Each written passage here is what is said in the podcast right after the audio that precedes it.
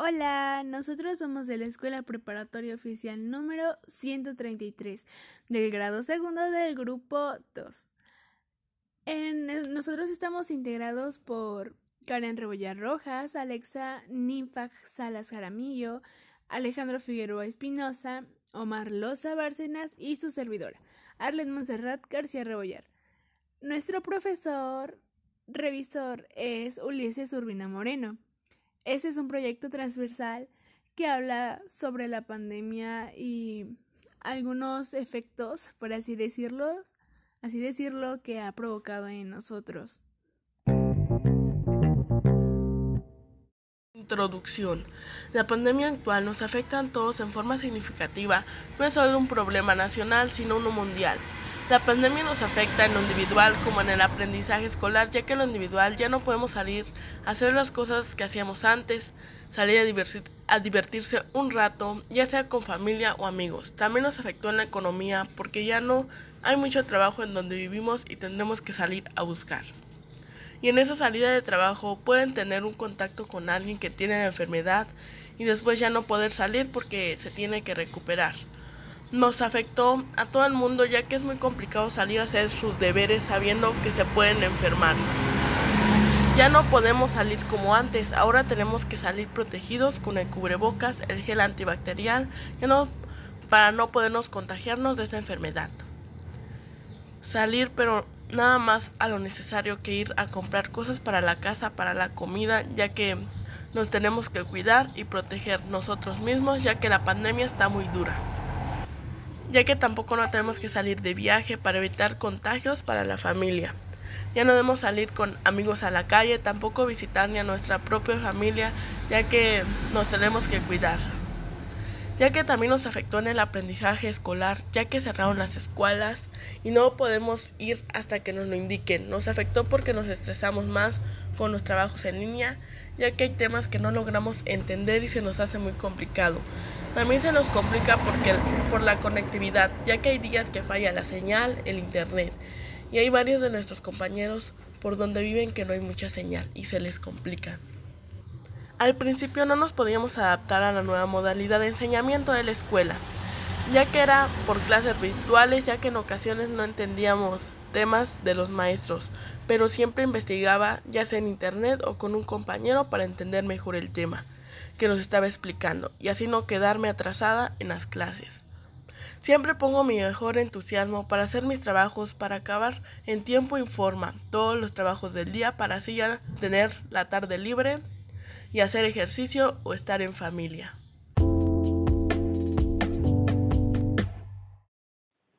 Nadie ha salido indemne de dos mil veinte y dos mil veintiuno, por un motivo u otro.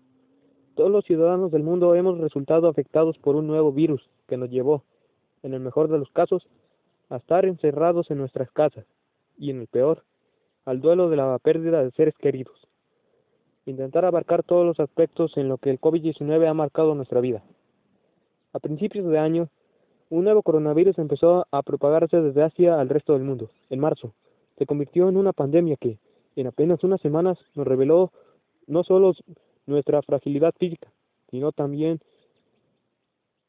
sino también la de nuestros sistemas sociales y económicos. Intentar abarcar todos los aspectos en, en los que el COVID diecinueve ha marcado nuestra vida cotidiana es una tarea casi imposible de abarcar.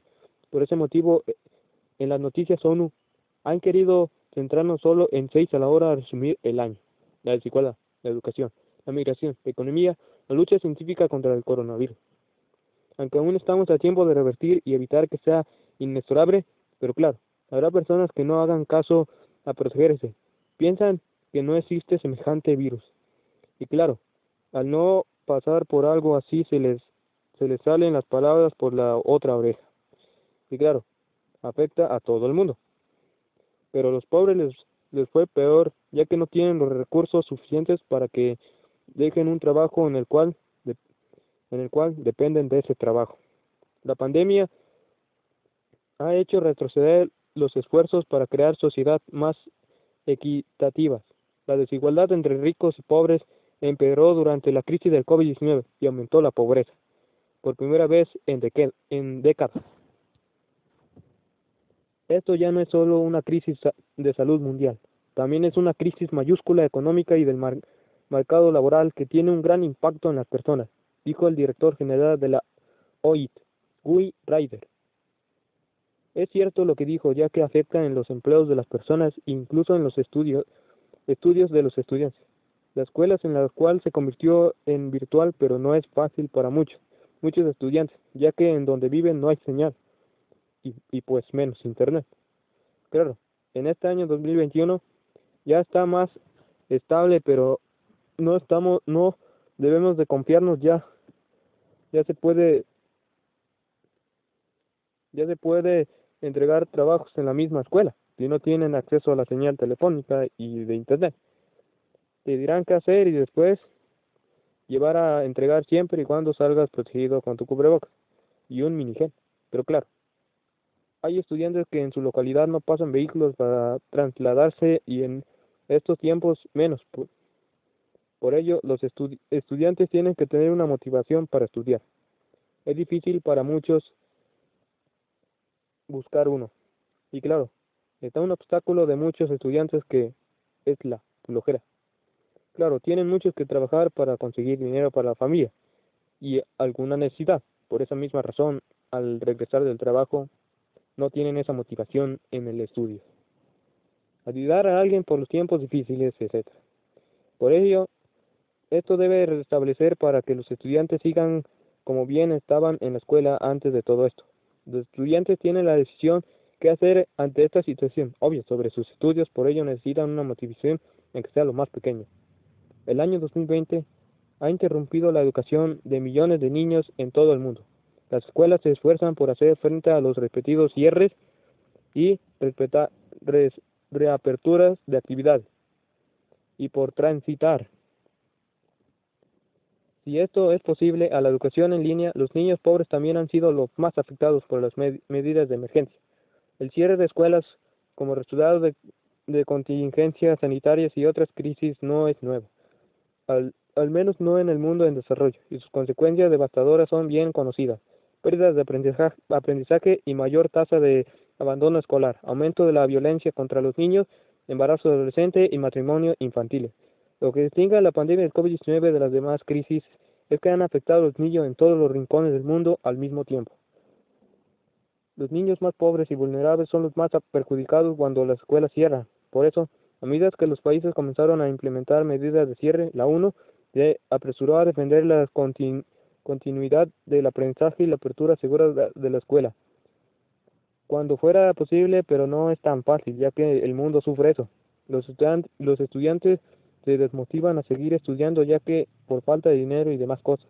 El COVID diecinueve empezó obviamente en el año dos mil diecinueve, por eso se llama así. Sé que lo dije tarde, pero es obvio el nombre de este año, pues, como cualquier otro normal. No sabía lo que desesperaba a la mayor a la mayoría de las personas. Claro, el paciente cero en China hablaba sobre el virus, le dijo a sus familias y amigos, incluso a compañeros, pero no le hicieron caso a la mayoría. Obvio, hubo un colapso en la economía mundial, ya que muchos tuvieron que dejar o pausar el trabajo, era in- inevitable, por lo que los pobres sufrieron más que los ricos por una muy obvias razones. Los trabajadores menos calificados fueron muy afectados, los mismos en la economía más ricas que en los países en desarrollo. Se produjeron rápidos masivos en el sector de servicios, en particular en las industrias que implican interacciones personales como el turismo, el comercio minorista, la hostelería, la recreación y los servicios de transporte. Debido a la continu- continua perdón, disminución en las horas de trabajo provocada por los cierres en junio, el Banco Mundial confirmó que en el mundo at- atravesaba la peor reci- recesión desde la Segunda Guerra Mundial. Entonces, en enero del año dos mil veintiuno, hubo un cambio hacia una posible vacuna contra el virus. La ONU dio en voz de alarma sobre la posibilidad, entonces empezaron a investigarse las vacunas contra el COVID diecinueve, que se han desarrollado en un tiempo récord durante el año. No es sorprendente el suspiro de alivio con que se recibió en noviembre las noticias de la aprobación de una vacuna COVID diecinueve. Con altos niveles de efectividad, el Reino Unido fue el primer país en aprobar la inmunización a principios de diciembre, y pronto le siguieron otras naciones. Sin embargo, le han suscitado temores de que la vacuna no llegue a los otros a los países más pobres, por lo que la ONU ha insistido constantemente en la surgencia de una solicitud global para garantizar que todas las personas estén protegidas. Al final, al final de la vista, un rayo de esperanza, este pequeño e insignificante rayo que hará que las personas se sientan aliviados y aliviadas, y, y tengan. No importa lo poco o mucho, si las personas tienen muchas esperanzas a compartir con los que tienen poco y no tienen nada, y esos pocos los comparten igual a los que no tienen nada. Bueno, en el año dos mil veintiuno está claro que incluso con las extraordinarias potencias de la asociación Covax, muchas personas, sobre todo en el mundo en desarrollo, no recibirán la vacuna hasta bien entrado el año, que ya estamos. Y aún estarán en riesgo de contraer el COVID diecinueve. Ya estamos en el año dos mil veintiuno y estamos cerca del medio año. Ya estamos en medio año. Pero como dijo el responsable de la Organización Mundial de la Salud, el doctor Tedros Adhanom Ghebreyesus, El fin, el fin de la pandemia está a la vista. Para mediados de dos mil veintiuno se espera que en el Covax hay, haya administrado dosis suficientes para proteger a los trabajadores de la salud y la atención social en, en los ciento noventa países. Los demás participantes deben recibir dosis suficientes para cubrir hasta el veinte por ciento de su población para finales de dos mil veintiuno y dosis adicionales en dos mil veintidós. Bueno, ya estamos en el dos mil veintiuno, por lo que debemos esperar. A pesar de los desafíos de esta pandemia, hay un rayo de esperanza que ya está en marcha y pues las vacunas ya se están poniendo y pronto terminará.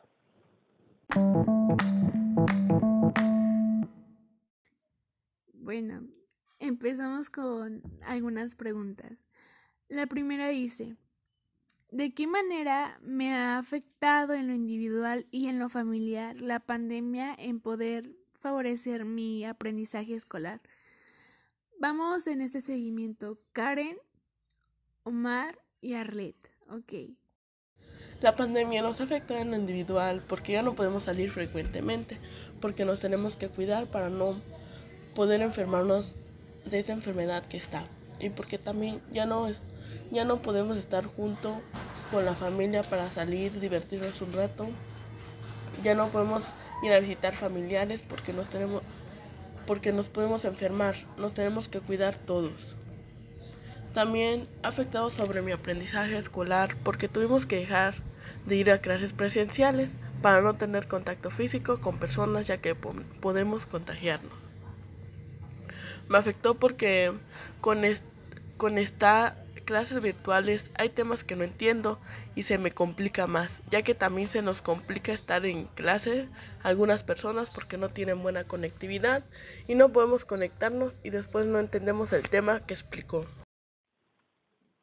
Pues en lo individual me ha afectado el no poder estar muy centrado en los estudios y estar desconcentrado en varias maneras, ya que por el trabajo.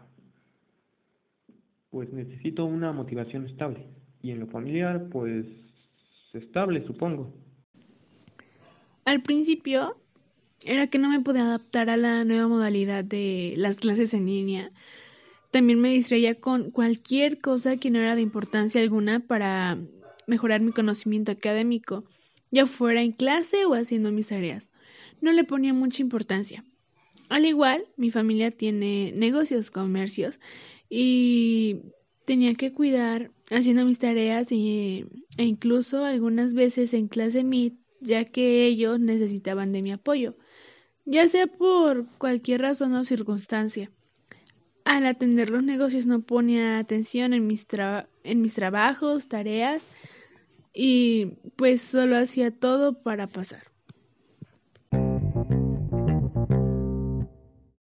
Y ahora va la pregunta dos, la cual dice, ¿qué habilidades sociales, emocionales, capacidades físicas o intelectuales, valores o actitudes pongo en práctica para no afectar mi desempeño escolar?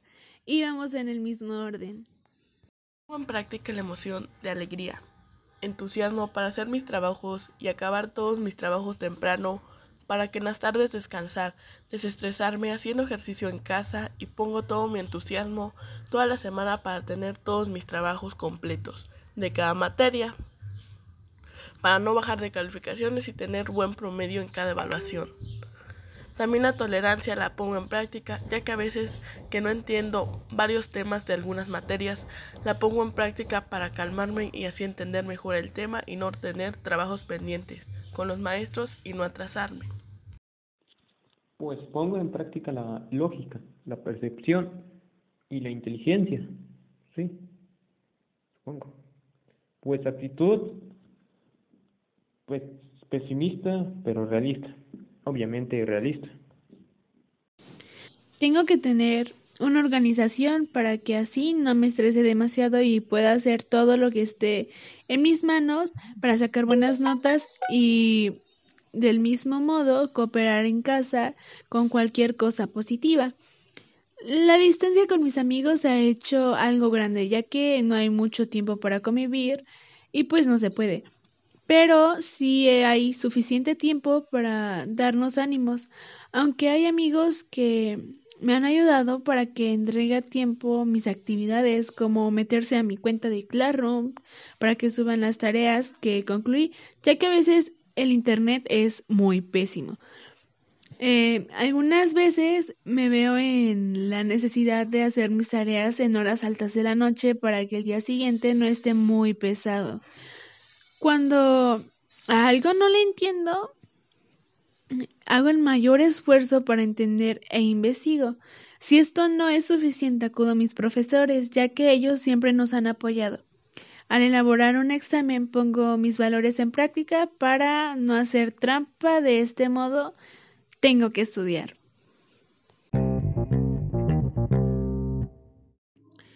Ahora es turno de la pregunta número tres. La última, pero obviamente no la menos importante. La cual dice: ¿con qué asignatura que cursas y la aplicación de los temas los vinculas o cómo te ha apoyado lo que aprendes en clases para desarrollar de una mejor manera motivacional para no abandonar la escuela? Yo en los temas que no entiendo sobre algunas materias siempre me apoyo de internet, busco ejemplos y así poder entender mejor el tema, también por videos para comprender mejor. O también me apoyo de mis compañeros para que me ayuden explicando para poder comprender más y no estresarme, porque no le entiendo al tema. Mi motivación son mis papás para que se sientan orgullosos de mí, ya que estoy echándole muchas ganas para salir adelante y ser una profesionista más adelante y estar orgullosa de mí misma. Pues la materia de habilidades socioemocionales, algo, y también literatura, algo. Pero no es como si tuviera una motivación estable. Habilidades socioemocionales. Es una gran materia para esto, ya que nos ayuda a desarrollar cierta flexibilidad y es la materia que mejor se adapta con lo que está pasando hoy en día. De igual modo, la materia de salud integral del adolescente nos da cierto apoyo para que la escuela no nos agote, y orientación. Aunque no es una materia como tal, nos ayuda a seguir adelante, ya sea ya que nos va guiando por un buen camino. A las demás materias no les corresponde. Esto, sin embargo, todos los maestros nos apoyan haciendo así que no nos demos por vencidos y que cada día demos más de nosotros mismos.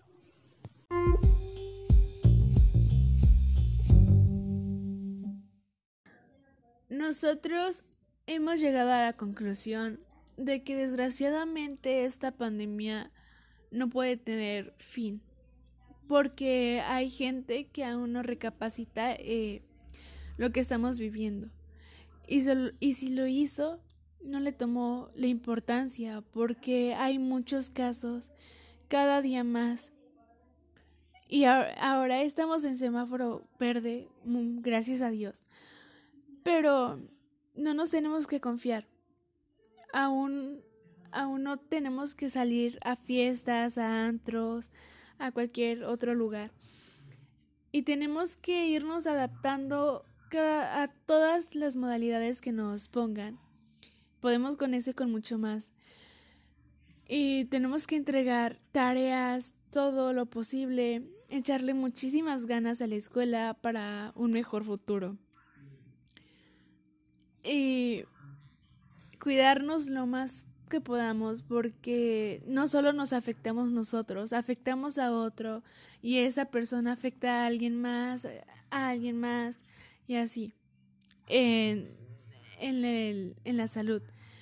La economía, la economía va de mal en peor. No sabemos cuánto, cuándo estemos bien, pero depende de nosotros, de cada uno. No hay que depender de alguien más porque tenemos que empezar nosotros, no guiarnos. En lo correcto, sí. Hay que siempre tener el cubrebocas, usar gel antibac- antibacterial, sanitizarnos, evitar tener contacto, entre otras cosas. Porque hoy tenemos que estar para un mejor futuro. Muchas gracias. Nosotros, esto fue todo.